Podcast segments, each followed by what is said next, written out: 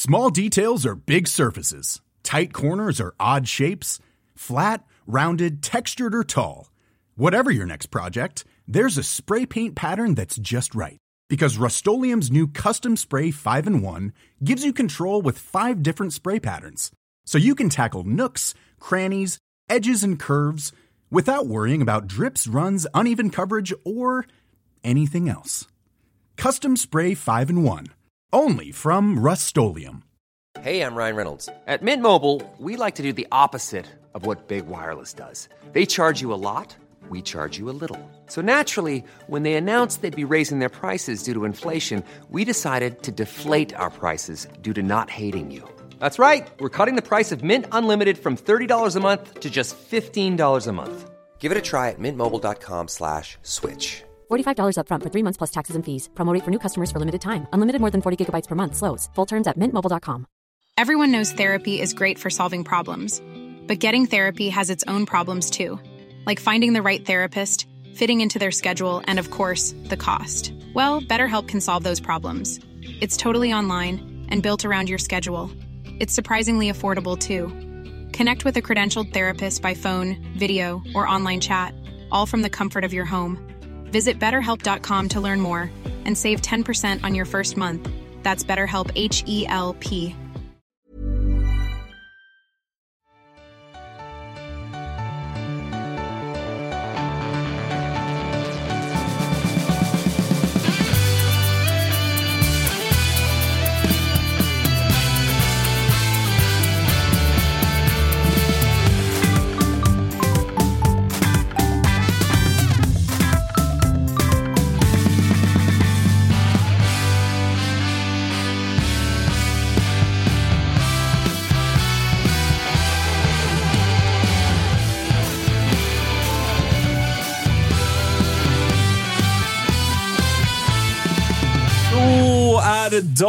före dan före dopparedan. tror vi här i studion att vi har kommit fram till är den korrekta benämningen av denna fredag. Två dagar innan eh, julafton. Vi gnuggar på med eh, våra lagspecialer. Det sista innan jul. Eh, kommer fortsätta sen i mellandagarna och sådär, men eh, snart julafton. Jag börjar med att vända mig till dig, Marcus Tapper, som är det här avsnittets huvudperson. Hur är julfeelingen och julpulsen? Är ingen tränare på plats. Ehm, det hoppas man väl... eh, Ni, vet ni, det är det finaste varje år. Att man hoppas att ens lag ska släppa en bomb på julafton. Det Man kan, ju se, man kan ju se Tonna stå i liksom en tomteluva. Så här, hallå, hallå. Alltså, liksom Om jag inte minns fel så var det att vi gjorde julkalender som slutade med att Totte kom hem på julafton Ah, för några år sedan. det då. var ju snyggt i och för sig. Eh, Det är snyggt. Och, och vi har använt julafton någon eller några gånger. Så att, eh, man hoppas ju på isländska flaggor på jul, eh, julaftons morgon. Då, va? Mm. Och sen en Gunna, som vi kallar honom redan, på plats. Just det. Men anna, annars... Det är lite skönt att bara få inte... Alltså pausa lite från fotbollen nu. Äta prinskorv och må helt okej. tycker jag. Ja, någon som inte mår helt okej utan förträffligt tar jag för givet. Fredrik Arnesson. Ja, man skakar ju dagarna innan, innan julafton. Jaha, är det så? Eller det är ju en Fortfarande? Ja, mycket, lite, börjar tröttna lite på julmaten. Mm. Eh, Hur många redan- julbord redan- har det blivit hittills? Ja, men ganska lugnt i år. Jag tror det har varit fyra eller fem hittills. så, eh, men, Det eh, här, det här är galenskap. Ja, men det är ju gott alltså. Ja, men det, Ja, vi ska inte ha den här diskussionen igen. Vi ska inte ha den här diskussionen Men det är liksom, där jag är i julstämningen just nu är att man är liksom jävligt taggad för julafton. Och hoppas också kanske att Djurgården presenterar någon bomb på julafton. Ja, jag Eh, tänkte- Ska inte prata om dem så mycket idag. Nej, det ska vi inte göra. Vi ska prata om IFK Norrköping. Men har du något, bara kort, du får önska dig två julklappar. En liksom Djurgårdsrelaterad och sen en privat från frugan kanske. Eller? Ja, men det är väl en, eh, kanske en liten Albin Ekdal-present Mm. på, på julafton. Och sen av frugan så, ja, det, håller- det håller vi. Stängda dörrar. Nu gjorde du det här till någonting som det inte var från mitt håll. Nej, nej, nej. nej men jag, jag vet alltså, vad, vad, vad önskar man sig egentligen? Ja, jag Jag, vi vet får- inte vad man önskar sig på Vi julafton. får fråga Josse Bladen. Vad önskar du dig i julklapp? Nej. Inga samtal i taxi. Det är också konstigt att för de som lyssnar är det här ett internskämt de inte alls är. Nej, jag ska, jag ska svara seriöst på frågan. Eh, nej, jag, jag har faktiskt inga särskilda önskemål. Jag, jag har eh, i princip allt jag behöver i, i livet. Hälsa och eh, glädje och kärlek till mina nära och kära och vänner. Så att, eh, då håller jag mig nöjd. Jag behöver Härligt. inte så mycket mer. Nej. Mm. Kalle är med oss också. Jajamän, tjena, tjena. Hur, hur mår du? Jo, men fem plus Ja. såklart. Det är snart jul och eh, tomtar på loftet, eller på att säga. Men, ja. Thomas Wilbacher ligger där uppe och slaggar. eventuellt, eventuellt. Ja, ja. Vart Eh, är du på julmätaren då, Agge? Eh, nej, men eh, börjar, eh, börjar väl eh, komma uppåt lite grann, tycker Mm. jag. Eh, det, det är barnens högtid, va? Så att jag, det är mycket fix inför det. va? Första julen och så vidare. och Så Första julen du inte är barnet. Exakt. Ja, men typ så faktiskt. Jag har oftast liksom yngst i och med att jag är yngst av mina bröder. Eh, men det ska bli kul med jul. Men nog om eh, det. Nu ska vi faktiskt ändå prata lite, lite fotboll.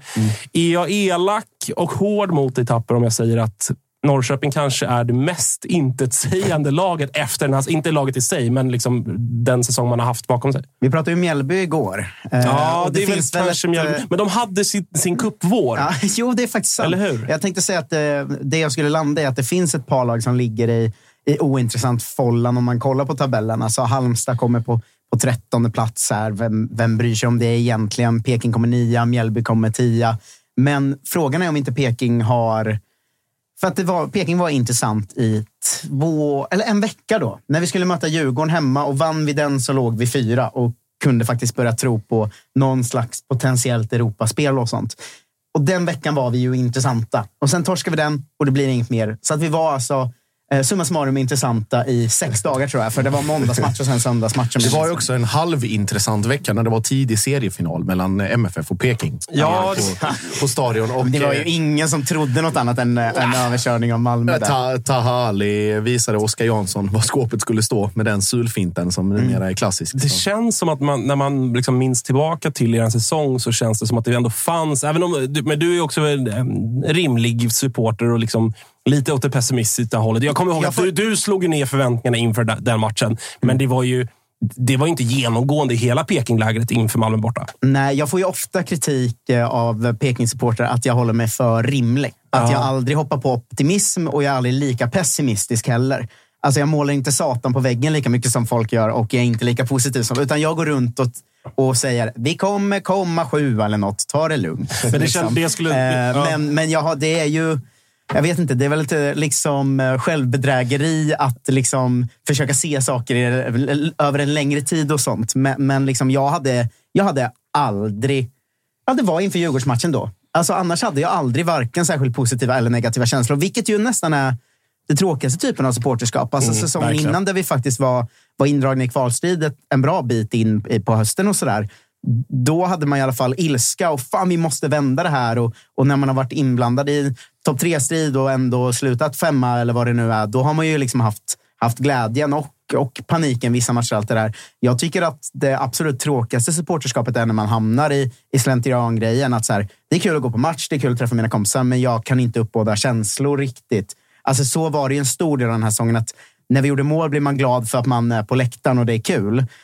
Men när, när jag sen till syvende och sist går hem från matchen så, och vi har vunnit med 2-1 eller torskat med 2-1 så har det varit väldigt lite skillnad i mitt känsloläge. Och det, det är faktiskt de tråkigaste säsongerna som supporter tycker jag. Men kä- kändes lite som att så, när ni väl började kanske få någon form av anledning att tro. Vi var ju då- faktiskt då- då- formstarkast i serien ett tag under Ja, sommaren ja, och hade en bra vår och sådär. Ja, men då, liksom, om, om man också pratar om enskilda matcher och enskilda moment. Så, så här, varje gång ni började kanske tro lite grann och fick, liksom, gjorde en bra prestation, så där, då fick ni en rejäl liksom, backlash i Mm. närtid. Alltså, om man tar kuppspelet så ni spelar 3-3 mot Utsikten och man undrar vad fan är det här? Sen piskar ni på Blåvitt med 4-0 Mm. och man tänkte oj, Peking kanske är på riktigt i år. Och så kom ju liksom den lavetten mot Häcken, 3-0 torsk. Mm. Ni åker och spöar AIK tidigt på säsongen där man inte visste vad AIK var. Men med 3-0. också, också med ett jävla sprudlande spel. Ja, men verkligen. Och vinner mot Värnamo hemma efter det. Mm. Och man tänker att oj, men det kanske är på riktigt ändå. Och så Malmö och så Örfil. Man började alltså, ju benämna lite liksom... i, i eh, riksmedia då, inte vi supportrar kanske, man höll sig lite lugnare själv, men man började liksom benämna Peking lite som något sånt. Kan det här vara så ett mini-Elfsborg som liksom ja, kontringslag, kontringslag och och extremt bra anfallsspel och allt det där.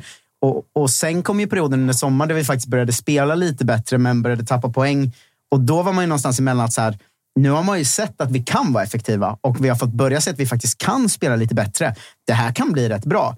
Och efter det kommer ju den perioden där vi faktiskt vinner ett par matcher och um, både Blåvitt hemma och AIK hemma är det väl som, som är riktigt trygga och segrar. Och, även om, alltså det börjar lite svajigt båda matcherna, men det blir tre målsegrar båda två. Va? Uh, och uh, så är det ett par matcher där och sen kommer den Djurgårdsmatchen och sen är det ju fullständigt haveri efter det. Alltså hösten, vi förlorar väl sju av de sista nio, va? Uh, tror jag Ja. att det är. Uh, och slutar ju alltså på undre halvan trots att vi har en riktigt bra chans på fjärde plats i slutet av augusti.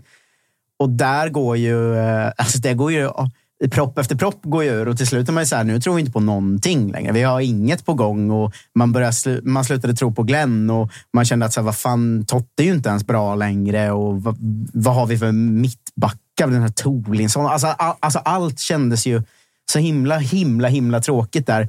Och jag tror att eh, Undrar om det är den bäst tajmade sparkningen av tränaren någonsin. För nu har man ju faktiskt som Peking-supporter i alla fall en känsla av att det här skulle kunna bli något. För, för en månad sedan när vi satt här, jag kände bara, ska jag hoppa av Tuttosvenskan? Jag vill inte prata mer om Jag vill aldrig mer prata om IFK Norrköping. Alltså så var känslan då. Eh, och så, det har mycket varit så den här säsongen. Det har varit slentrian, det har varit tråkigt och man har känt att vad fan, vad fan är det här för någonting? Jag förstår det.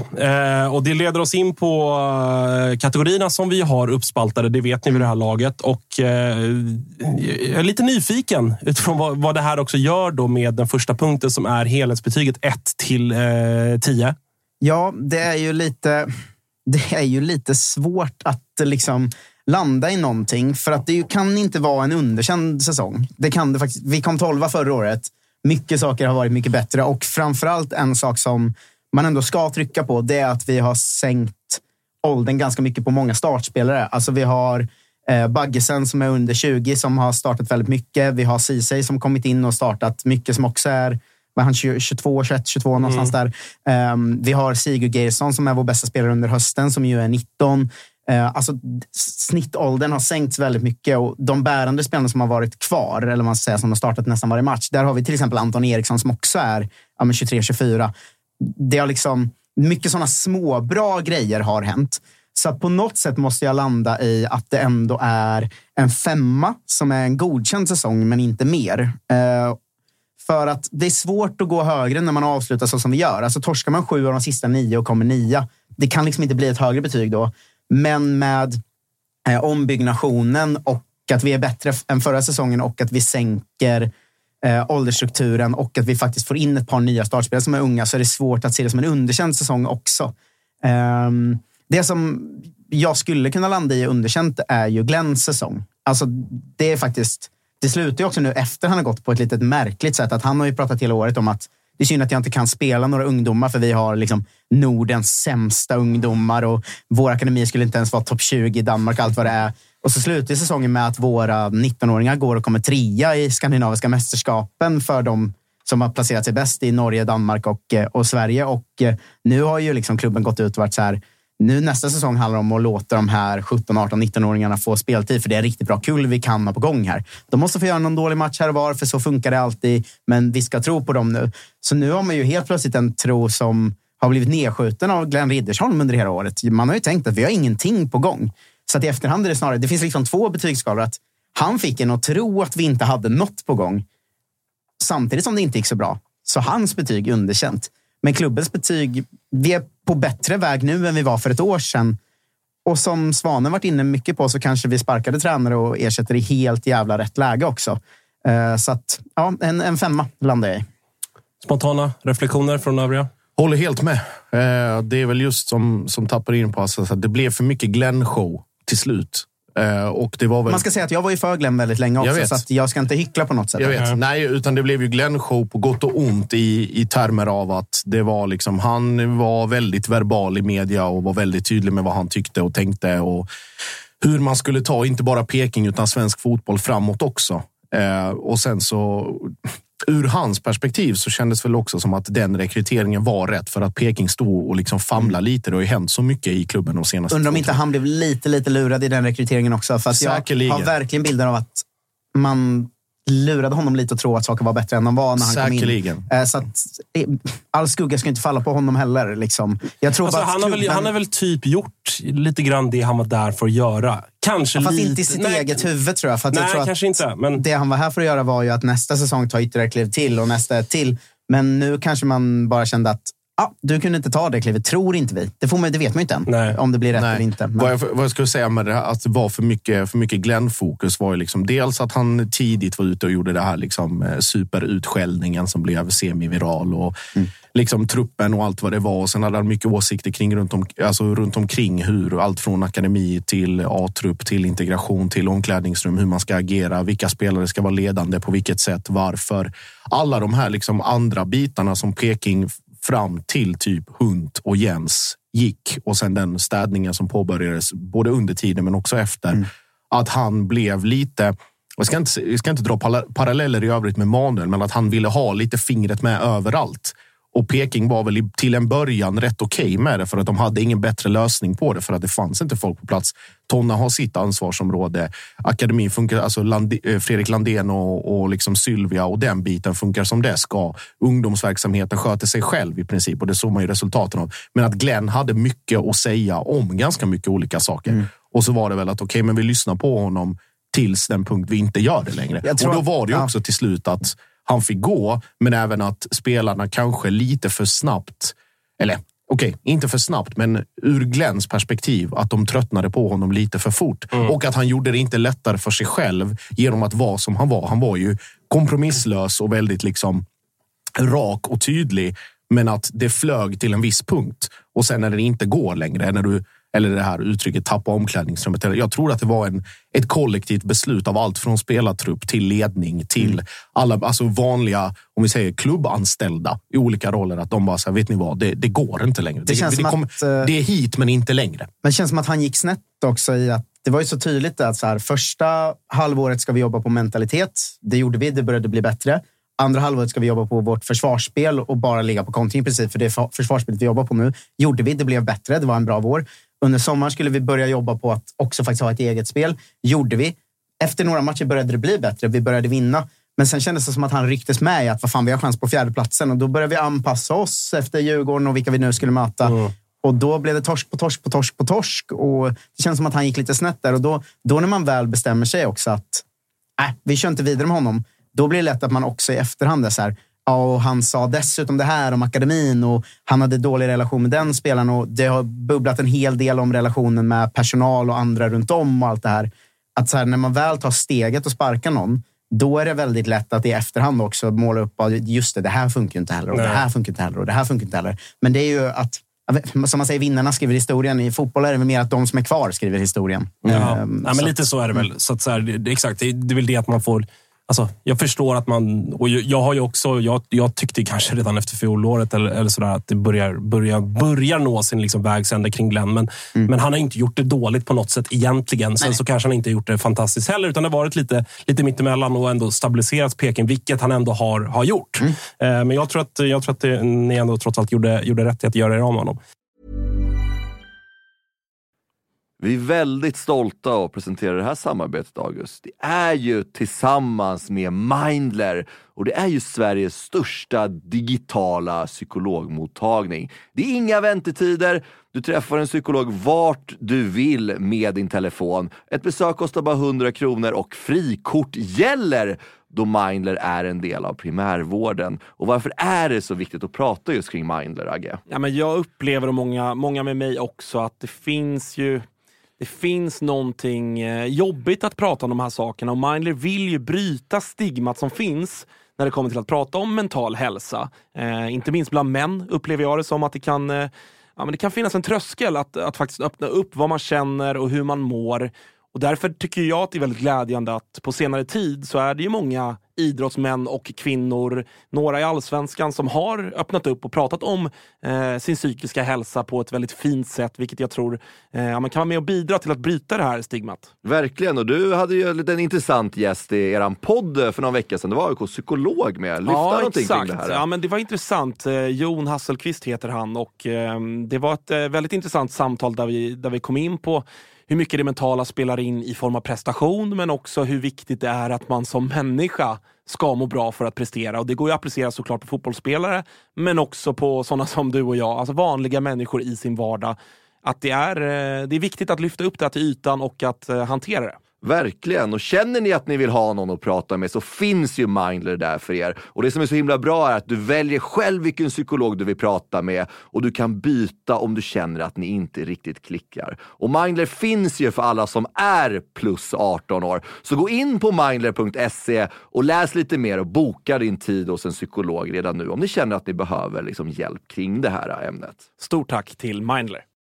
Vi är glada att Tuttosvenskan görs med våra vänner på HelloFresh. Och många där ute, inklusive oss, börjar kika på att använda mer växtbaserade och hållbara ingredienser när det kommer till just matlagning. Och nu har våra vänner på HelloFresh via sitt nya samarbete med Oatly nöjet att presentera massa nya rätter på veckomenyn med just Oatlys havrebaserade i-mat och varför i-mat, Dage? Ja, men det är väl kanske en fråga man ställer sig, men det är ju så att det är en ingrediens med 61 procent mindre eh, CO2-utsläpp och 83 procent mindre mättat fett än traditionell grädde. Så det är ett väldigt bra substitut. Ja, men och denna vecka så har vi kollat på HelloFresh hemsida och eh, botaniserat lite kring recepten som innehåller just i-mat. Och min tydliga, tydliga favorit är den soltorkad tomat rigatonin som ju har då lite soltorkade tomater, det är körsbärstomater, det är rucola, zucchini, riven ost, Ja, men ni hör, en väldig massa smaskiga grejer som blir en krämig pasta. Just att använda rigatonin, Freddy, som jag vet att du gillar också, som just suger upp all den här såsen. Mm, den är en favorit hos mig. Verkligen, och jag gick faktiskt händelserna i förväg och testade redan förra veckan deras medelhavsinspirerade räkgryta med just i-matsåsen och sen lite, lite, lite fint långkornigt ris. Eh, och Agge, vi har ju som vanligt en kanonkod också med våra vänner på HelloFresh. Den, den, den, den hoppas jag folk kan nu. Ja, det är ju Fresh Tutto. Du får upp till 1359 kronor i rabatt på dina fem första kassar om du inte har prövat HelloFresh ännu. Plus fri frakt på den första matkassen. Och det som är så bra, har du inte använt HelloFresh på över 12 månader så gäller koden även dig. Så gå in på hellofresh.se och lägg en beställning på en riktigt fin matkasse redan nu. Testa HelloFresh, testa Oatlys i-mat. Vi säger stort tack HelloFresh. Vi är sponsrade av eh, MQ, August. Eh, Mm. Det har varit, eh, vi har gått nu hela säsongerna. Först vinter och sen så förvår när man ska ha overshirts på sig. Man kanske vill ha en liten fleece. Och nu äntligen är försommaren här. Och då kommer också Dobbers nya sommarkollektion som de kallar för Sunset Horizon Club. Den här spången är inspirerad av surfen. Just det. Det, det, det är väldigt... så här, Om, Vad har du för relation till surfen? Ja, men stor relation. Varit i Brisbane eh, ser. och eh, där är mycket windsurfing. Sen så ner till Byron Bay där, där jag testade på vågsurfing. Och sen höll jag på att stryka med på, eller utanför Kota Beach då, när det kom en sju meters våg och tog mig. Ja. En minut och 30 sekunder senare så hittade jag upp till någon slags yta, skrapsår överallt. Den här kollektionen är då inspirerad av eh, surfen. Det kan man se i silhuetterna. Det är väldigt trendy att eh, gå i lite mer raka silhuetter nu för tiden. Du gillar den? Ja, men jag gillar den. Eh, jag tänker att vi kan prata lite om de olika nyckelplaggen som ju finns här. Det är ju eh, knälånga shorts till exempel. Skjortor med print och lite brodyr i lite olika färger som jag tror kommer vara ett eh, stående inslag på inte bara Stockholms gator utan Sveriges gator när sommaren kommer. Vi har också en hel del overshirts till de lite ljumna sommarkvällarna. Sen så gillar jag en trend som har kommit som också hittar in i Dobbers eh, sommarkollektion här som är sets med både shorts och overshirt. Exakt. Kortärmad overshirt som man Mm. kan gå, gå runt i. Jag, jag gillar det. Så är det. Och även eh, linnet. Det är mycket olika typer av eh, texturer och material i den här kollektionen. Linne står sig fortsatt starkt, men det finns också en eh, he- hel del tencellskjortor och, och annat. Bomullsutmanaren Tencel. Ja. Om ni inte har testat det så kan jag rekommendera. Väldigt mjukt, luftigt, härligt. Ja, men så är det. det finns någonting för alla. Hur gör man då för att handla det här, Thomas? Jo, man går in på mq.se eller så besöker man sin närmsta MQ-butik. Eh, Där hittar man ju såklart eh, Dobbers sommarkollektion som alltså heter Sunset Horizon Club. MQ.se eller någon av butikerna. Vi säger stort tack till MQ. Eh, vi går vidare till årets MVP då. Där jag gissar vart vi kommer landa. Ja, jag tycker att det är ganska... Det är lätt att inför en säsong alltid säga Totte Nyman för att han är den han är, kapten och från stan och bla bla bla. Eh, men han har ju inte haft en så bra säsong. Den har varit lite upp och ner. Han har känts... Dels som att han inte kommit in i det, dels som att han inte passar i spelsystemet, dels som att han varit lite, lite halvskadad till och från och allt det där. Och, och, man har ju landat i att så här, han ska inte springa runt helt själv där uppe. Det är ju slöseri med en så bra fotbollsspelare. Liksom. Eh, och den tydliga MVPn har inte varit honom, utan det har ju varit Arnold Traustason. Det går ju inte att säga något annat. Eh, som framförallt första halvan av säsongen tycker jag kanske var seriens bästa mittfältare. Alltså han dels gjorde väldigt mycket mål. Alltså han gjorde väl var det typ sex mål på sju matcher en period där. Men också vilken härförare han var i spelet och det var ju i princip bara han som ledde både lag och spel på planen. Han var ju inblandad i allt vi gjorde och eh, det är speciellt med en sån som är det både offensivt och defensivt på det sättet han var också. Eh, så jag tycker att det är svårt att ens... Eh, det är liksom svårt att hitta bubblare. Visst, Victor Lind har gjort ett par mål och varit helt okej okay, och Totte Nyman är vad han är. Och, så här. Vito har gjort sina assist. Vito gjorde rätt mycket poäng ja. en period, men var rätt osynlig annars. Men lite skador. Så. Mm. Det är svårt att hitta någon annan än Traustason. Och ens, alltså det är ingen bubblare som är nära, tycker inte jag, den här säsongen. Jag tycker att det är en, det är en jättespelare i allsvenska mått mätt faktiskt. Det, det, måste jag säga. Framförallt det som var mest imponerande med Traustason var ju inte bara att han tog på sig den här rollen. Alltså vi pratade ju med honom i, i programmet när han liksom mm. berättade att han, eh, han själv har tänkt på de här delarna, att bli lite mer fulare, lite mer cynisk, att ta mm. de här diskussionerna med både domare och motståndare. Vilket också gjorde att Arnor Sigurdsson under den tiden han var i Peking fick det utrymmet att vara Arnor Sigurdsson och inte behövde bekymra sig om allting annat också. Mm. Utan han fick ha sin roll, Totte fick ha sin roll. All... Som för övrigt inte är nära MVP heller. Som, han Nej. gjorde ju fyra bra matcher den här säsongen. Liksom. Exakt så. Men då att Traustason liksom var länken, eller då eh, liksom sammanhanget, ankaret i det här Peking. Att han liksom förde både offensivt och defensivt och, och tog på sig den rollen med den äran som, han, som han gjorde. Visst, det är några, ett par straffmål är det också, men att som sittande mittfältare som han ändå spelade, som med väldigt mycket defensivt ansvar. Att göra ett straffmål? Ja, ett bara till och med. Mm. Uh, ja, jo, men ett är en straffretur också. Att ja, han missar straffen okay, okay, uh, Men att göra nio mål som en så pass defensivt ja, riktad det, det spelare. Det är eh, anmärkningsvärt. Ja, när man ser de siffrorna och vet vem Traustason är sen innan, om man inte kollar mycket Peking, tror jag att man tänker att ja, men han, han är ju en rätt offensiv lirare.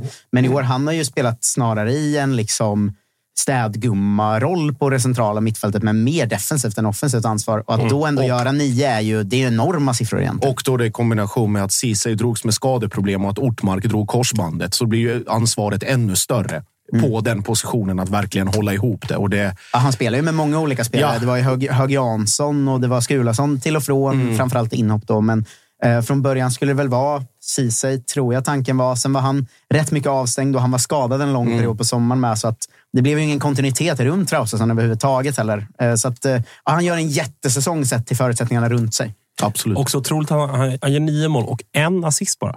Mm. Det är ändå otroligt. Alltså för den spelartypen, eller den rollen i alla fall han har haft. Ja. Så det sticker det ut åt, det hållet Verkligen. också. Um, jag tror att uh, han inte heller har så många. När de, de pratar ju om de här hockeyassisten i sändning ibland och sånt. Jag tror inte han har så många sådana heller, utan att hans offensiv inblandning har i princip varit att han har släpat utanför straffområdet. Han har kommit till en andra våg, ja, liksom, tagit hand om retur och så vidare. Mm. Uh, härligt då. Jag håller med dig, given att jag tycker att han har varit en av seriens bästa centrala mittfältare i år. faktiskt. Uh, och Jag såg inte det komma i alla fall. Uh, årets genombrott? Uh, bubblare är ju mini-genombrottet som är lite väntat på höstsäsongen där Sigurd Geirsson faktiskt börjar visa upp sig rejält och man ser att Jaha, det här är ännu en IFK Norrköping islämning. Alltså, det där kommer bli jättebra.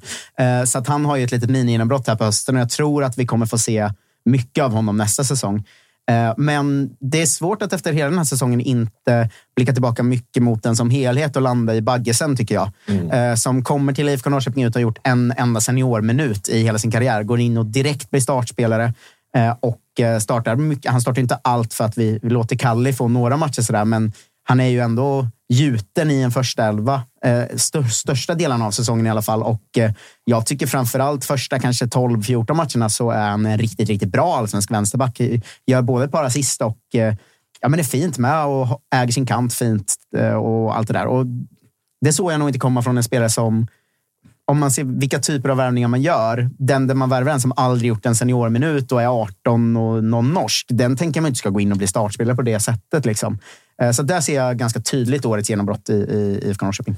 Var Victor Lind med i, i kalkylen på något sätt? Eller var, det blir speciellt med lån och, och allt det här. Liksom, men, men... Ja, alltså han är också inlånad och kommer med ett visst rykte. Liksom. Alltså, vi pratar mycket om det på försäsongen, men det man hörde från danskt håll var att det, så här, det här är en dansk stor talang och han har öst in mål i U-lagen och han spelar U-landslagen i Danmark. Och, alltså, vi satt ju här, jag och eh, Josip var väl båda inne på att så här, det här är en spelare som går allt rätt så gör han 13 poäng den här säsongen. Liksom. Eh, så att han gjorde väl ungefär det man förväntar sig. Kanske lite mindre till och med till och från. Sen gör han... 6 plus 1. Ja, exakt. Sen, sen, han, han straffas ju ganska mycket av det helt eh, icke befintliga anfallsspelet också och får, får ju bära ganska mycket försvarsspel och sådär. Eh, så, men jag, jag, tycker han gör en bra säsong, absolut. Eh, och visst är det folk som får upp ögonen för honom i svensk fotboll, men ah, jag tycker han gör ungefär det jag förväntar mig faktiskt. Visar Men- samtidigt också en jävla högsta höjd när det väl klaffar. När Peking- Frisparken mot AIK. Ja, den ska vi inte snacka om. Men just den biten att han är, alltså man märker att det är en otroligt välskolad spelare. Alltså Baggisen Mm. som, som du är inne på Tapper, där hade ju ingen några förväntningar överhuvudtaget och folk visste väl ännu mindre än vad de skulle förvänta sig. Lind med sitt renommé, eh, sin eh, liksom Mittjylland skolning och då tänkte man att okej, men det här det, det kommer ju bara flyta på och det gjorde det i perioder. Och det, liksom, det är men precis som, som Peking i, i övrigt måste hitta den här jämnheten för att få ut den enorma höjd som finns. Jag tror att, nu vet inte jag hur Peking resonerar kring det. Jag tror att det skulle vara dyrt att köpa loss. Det Ja, Han kommer inte köpas loss. Han kommer inte Okej. göra det. Utan Killen vill ha tillbaka honom eller? Ja, han har väl gått ut med delvis att han vill slåss för plats i Midtjylland och eh, sen så är ju snacket att om han säljs är det snarare någon annanstans för att vi snackar väl upp mot 2030 någonstans i alla fall och det tror jag inte, eh, tror jag inte vi lägger på. Men, men när vi pratar om liksom inför säsongen, är det någon spelare liksom du kände så här, fan det här är ett genombrott som inte alls har skett i år?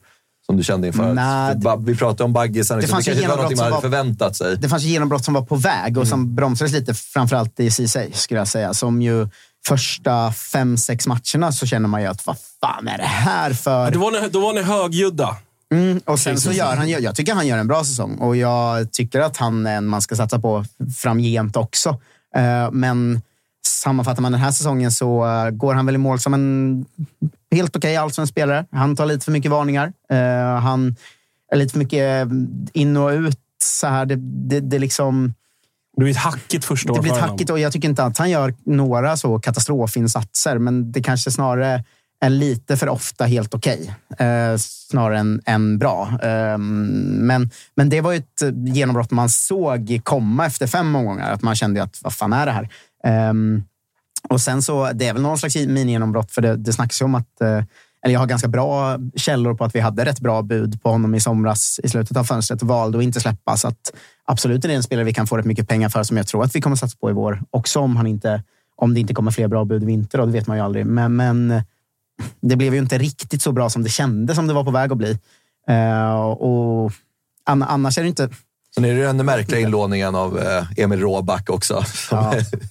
får ju noll genombrott. Ja, jag vet, den förstår mig inte riktigt. Jag undrar om den mer var en så här... Ja, alltså, av vad jag har hört så var det ett väldigt billigt lån. Han är ju från stan från början. Om det var så här, kan han väcka sin karriär igen och vilja komma hem och det är en Norrköpings kille så är väl det bra. Men det blev ju liksom ingenting. Det var ju Är han tillbaka liksom i... Han är väl tillbaka Ja, i Milan nu. Jag. ja, det är så. Det var ju bara ett ettårslån, Ja. så att han ska väl inte vara kvar hos oss. Eh, det ryktades ju på Twitter att han blev utslängd från någon jag, Stockholmsklubb jag, häromhelgen. såg, jag såg den tweeten också. Eh, Var ju väldigt nära på att hamna i AIK, ska vi också säga. Ja, det jag är inte förvånad. Gåshud. Ja, nej, men det är väl lite, lite eh, genombrottsbesvikelsesäsong på det. Att eh, alla de här, vi har ju jättelovande 17, 18, 19-åringar på gång, men ingen av dem fick ju chansen. Eh, det finns till exempel Mutas Nefati som fick hoppa in och gjorde ju mål mot Varberg eh, sista omgången här som sägs vara en supertalang och som sett rätt fin ut på försäsong innan och så också. Men han fick inte spela i princip någonting. Eh, vi har ju eh, Ture Sandberg som ska vara en eh, riktigt fin kille på gång. Vad är status? Är det, är han, var han bara på lån förra året? Dino Saliovic till Guys. Han var på lån till Guys. Jag Ja. hoppas att man tar hem honom. Jag tycker Ja. han gjorde en riktigt bra säsong i Superettan och jag tycker det är en spelare jag har haft hopp på i många år här. Mm. Jag tror att Thomas Wilbacher annonsade att det blir årets genombrott eh, 2021 eller 22 i Allsvenskan om jag inte Ah, minns fel. Och han, han är en jättefin spelare som både funkar som ja, men i rollen på ett mittfält eh, och även som högerback har han fungerat ganska bra. Så att, eh, ja, det finns... eh, det finns ganska mycket genombrott som potentiellt kan komma nästa år som jag kanske hade hoppats på redan i år. Men, Mm. men, men det finns rätt mycket talang faktiskt i truppen. Eh, och Sen ska man aldrig glömma de här nya killarna som kommer fram nu med namnen. Alltså som man håller tummarna för 15-åriga Åke Andersson som Åke. eh, ju var kanon i, eh, i eh, skandinaviska U19-mästerskapen här. Även eh, Viggo Brönner, eh, född, född 2008, gjorde ett par skitbra matcher där och han är bara 15. Så. Jocke Hannes fick en stroke när du namedroppade alla. Andersson. Åke och Viggo, alltså. Gåshud. Eh, härligt då. Vi rör oss raskt vidare till om vi hade rätt eller fel vad gäller våra långtidsspaningar i våras som vi spelade in, ska sägas då för kontext, efter cupgruppspelet. Va? Eh, hade ju eh, delvis rätt, delvis, eh, delvis rätt som blev fel och delvis eh, helfel. Då. Okej. Eh, Victor Lind hade vi ju... Jag försökte sätta linan på över 8,5 mål. Eh, Svanen tyckte det var för fegt, så då höjde vi den till 11,5 eller något. Tror jag. Den, den blev ju superfel då. Eh, sen hade vi den andra att eh, eh, Riks inte med. Vad som än händer kommer ju Peking sexa eller sjua. Och den försvinner ju i sista Var det omgången inte sexa till åtta? Nej, jag tror, sex- jag tror faktiskt att vi okej, ja. smalnade ner det till sexa till sjua. Och den sitter ju faktiskt i princip hela säsongen fram till, fram till Det omgång är faktiskt otroligt att den 28 inte sitter. Ja, de, det känns ju som vi kom sjua, men det blev ju faktiskt nia, så den sitter ju inte heller. Men om man ska, jag lyssnade igenom avsnittet så ska man dra övergripande har vi nog ganska rätt, eh, skulle jag ändå säga. Det här blir ett mellanår där vi skulle kunna toucha toppen ett tag, men inte kommer blanda oss i. Skulle kunna toucha botten ett tag, men inte kommer blanda oss i, utan hamna i mitten. Och den, den känslan är ju rätt, får man ju säga. Mm, absolut. Eh, tränarstatusen då? Den är när vi spelar in det här fortsatt eh, lite oklart. Det, det, eller, oh, jag vet inte. Du får väl, du får väl lägga ut texten. Det, det, det blir väl ett isländskt spår. Men vad, vad är liksom status här, här och nu? Mycket talar ju för Gunnlaugsson. Eh, som, det, det honom har vi pratat om en hel del i höst, ju, men som gjort eh, succé på Island. Det verkar ha pausats lite eh, just nu, eller det kommer inga nyheter om det. Men det brukar ofta ganska Ganska ofta betyda, om det är tyst i två veckor, så brukar det betyda att man sitter i kontraktsförhandlingar, vet vi ju när det handlar om tränare också. Så vi får väl se vad som händer nu närmsta dagarna och veckorna här. Eh, snacket har hela tiden varit att eh, det ska vara på plats innan nyår. Eh, De andra spåren som sades, eh, det- som man har hört har ju varit att Gunnlaugsson var första valet från, från start i princip. Och det, det hörde vi, vi för över en månad sedan. Ehm, och de som ska ha varit de andra kandidaterna har ju varit en kort period Kim Hellberg som nu hamnat i Hammarby. Eh, Wettergren som sägs ha nytt jobb i landslaget eh, som någon teknisk direktör. Va? Ja, i förbundet. Eh, och Isak Bergman Johannessons farsa som nu hamnar i öster av eh, vad det verkar. Eh, så att det känns ju ganska klart vilken tränare det, det handlar om. Och det känns väldigt spännande. Honom har man ju suttit och läst på med en månad nu. Och han har gjort ett jättejobb på Island och är väldigt hypad där. Vad är det för Eh. typ av tränare då? Det du har kunnat liksom läsa dig till? Det jag har kunnat läsa mig till är att det är lite åt eh, liksom, statistikbaserade Moneyball-hållet. Eh, sådär. Eh, ganska kul, offensiv, snabb, 4-3-3-ig fotboll. Eh, vilket ju passar ganska bra med det som annonserades innan vi annonserade annonsade Glenn. Va? Att eh, klubben ska bli mer eh, klubbstyrd och ha vår identitet med offensiv och snabb och rolig 4-3-3-fotboll. Så att det känns som att det går rakt i linje. Eh, han tog över ett eh, ganska, ganska fattigt och tråkigt nionde placerat lag på Island och har ju radat upp titlar de senaste fyra åren där. Sen är det alltid svårt att överföra från en sämre liga. Alltså, det det vet man ju inte hur det kommer gå, men, men det känns ju absolut som ett tränarval som är spännande och kul och som ett sånt som skulle kunna bli tre kul år här och sen studsa vidare ut på något sätt. Ehm, så, att, så att jag känner mig ganska taggad på honom. Fr- kanske framför allt också för att eh, Ingo, vår väldigt isländskt fotbollsintresserade medarbetare här, eh, talar extremt gott om honom. Eh, som ju kollar väldigt mycket på isländsk fotboll också. Så att, eh, det, det man läser och det man hör och eh, sådär känns eh, kul. Det är, alltid, det är alltid fint när Ingo, när vi, när vi sitter här på kontoret ibland och vi har kört några helgsändningar och sådär. Där United City på, på den tvn och så är det Milan Lazio där. Och så sitter Ingo med telefonen och kollar på någon stream på isländska ligan. Så han, han vet ju vad han pratar om. Men det känns ju som, eh, eh, lite det du touchade vid, det känns ju som det valet som, som man kanske förväntade sig. Inte, inte i just det namnet, men, men liksom typen som ju Tonna var inne på den sommaren efter att Rickard fick gå. Att vi, vi ska till, tillbaka till det som alla vet var IFK Norrköping. Ja, vi Ehm. alla, ni alla vet ju som supporter till andra lag hur det var att möta IFK Norrköping 2015 till 2021 i princip. Det var snabbt, det var offensivt, det var frejdigt. Vi sköljde över lag. Eh, Och det är det vi vill hitta tillbaka till. Och visst har vi spelartyperna som kan göra det. Alltså Sigurd Greisson, Totte, Traustason. Alltså det, det är ju offensiv power. Kommer in två till där, då från mittfält och framåt upp måste jag säga att det är ett riktigt bra lag. Liksom. Ja, och vi det var en bra övergång till det som är den sista kategorin, Mm. nämligen kommande fönsters eh, drömvärvning. Vad har Marcus Tapper eh, skrivit upp på önskelistan? Marcus Tapper kommer vara väldigt Marcus Tapper här. Okej. Eh, men vi har ju, jag har ju mina, mina scouting, liksom, man har ju sina fotbollspolare som skickar rapporter på spelare dag in och dag ut. Ni vet. Man har någon sån supportergrupp och så är det alltid någon där som alltid har sju nya namn på gång. och sådär. Eh, och Det här är ett namn som redan bollades väldigt hårt i, i somras som jag har på gång. Och jag ska säga att jag vet om IFK Norrköping nu eh, att vi kommer eh, splash den här vintern. Oj, det ska oj, in oj. minst tre profilvärvningar snackas det om. Mhm. Ehm, Jag är ganska säker på att vi går på en topp mittback. Alltså att vi kommer lägga mycket pengar på en mittback som ska leda bredvid Kommer Antoni. inte köpa loss Tollinsson? Eh, det får vi se till sommaren. Han har ju lån. Ja, det är dess. som, okej, ett år sedan. Eh, alltså. och så här, vad fan, det finns väl potentiell utväxling i honom. Jag jävlas lite bara för att du har varit Eh, tokig på honom. Men alltså. Det har jag verkligen varit. Men jag, jag skulle gissa att pengar kommer läggas på en ytter, en central mittfältare åt det offensiva hållet. Som antingen kan konkurrera med Vito eller ersätta Vito och en riktigt, riktigt bra mittback. Och den offensiva mittfältaren, nu blir det Marcus Tapperskt va? Det här är sen i somras. jag, är, Shout- så- jag är nervös. Shoutout Niklas Björk, min polare som hittade guldkornet Eggert Aron Gudmundsson i isländska ligan. Som totalt slaktar alltså isländska ligan. Ser ut som ett litet, litet barn. Peking-kompatibel. Som alla andra. Och alltså det man ser från honom, han ser så jävla bra ut. Offensivt lagd central mittfältare. Eh, han är Stjarnan. stjärnan. Stjärnan. Ehm, men där har vi min drömvärvning och realistisk drömvärvning. Det är en nummer 10-typ, eller? Ja, med, ja. Eh, och så här. Om en nummer 10-typ slaktar isländska ligan och är 19 år gammal, vart hamnar han då? Ja, IFK Norrköping Exakt. Så det är en ganska realistisk drömvändning. Och framförallt att kommer in någon ytter där också, se Sigurd Geirsson och Eggert eh, jobba ihop med Totte och någon till. Alltså vilken, vilken dröm alltså. Och så Peking flyger nu. bakom. Ja, Två ja. isländska 19-åriga supertalanger som får jobba ihop i Och en anfallet. isländsk tränare på bänken. Ja, fan, man kanske ska känna, gå in på apg.se och, och lägga tidigt långtidsspel på Peking SM-guld. Det tror jag inte. Nej. Peking, Fyra till sexa. Peking topp 6.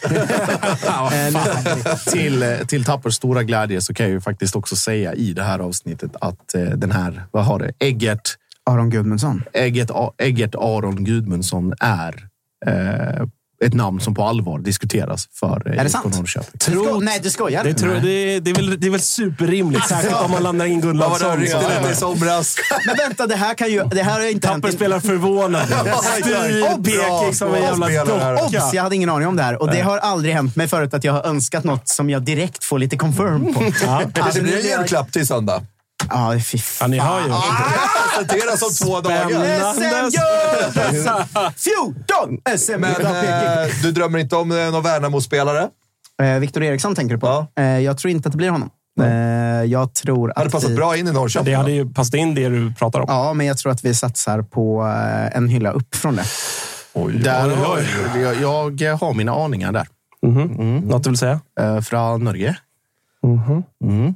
Inget, inget vidare. Kanske kommer ut på vår Instagram vad det lider. Vi får, det, vi ja, får se. Josip, det, det, det, och... är så jävla störigt när vi pratar om mitt lag att Josip alltid tittar finurligt på mig och vet saker.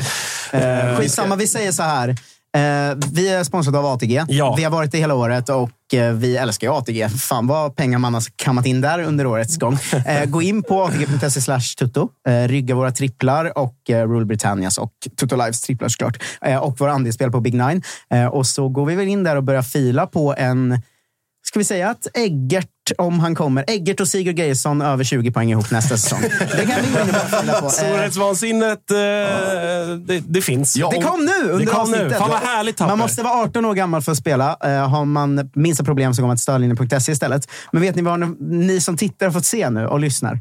En Marcus Tapper som för första gången på år ah, känner hopp och glädje bara för att Josip droppade. Jag precis säga det. Alltså, jag Jag första gången på två år jag ser Du har inte sett så mig här glad. glad. Alltså, Jag- Vi har ju bara känt varandra i två år. Fredde har aldrig sett mig Nej, glad. otroligt. Jag ångrar att jag sa någonting. Ja, faktiskt. Det, här, det, här blir, det blir en olidlig vinter. Ja, Eh, vi får väl se helt enkelt. Hörrni, eh, det var IFK Norrköping. Mm.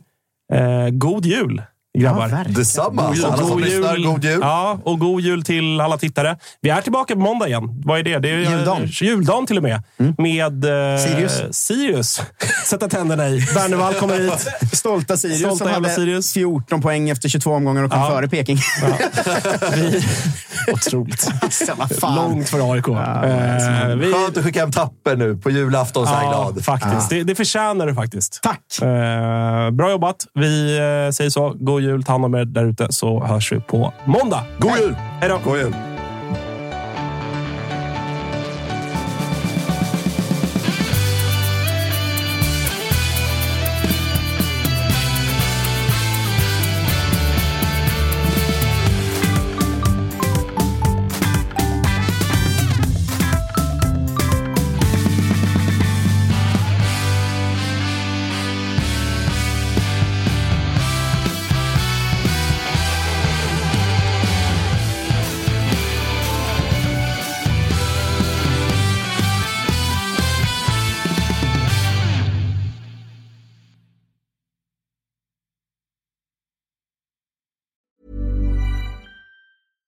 Small details are big surfaces. Tight corners are odd shapes.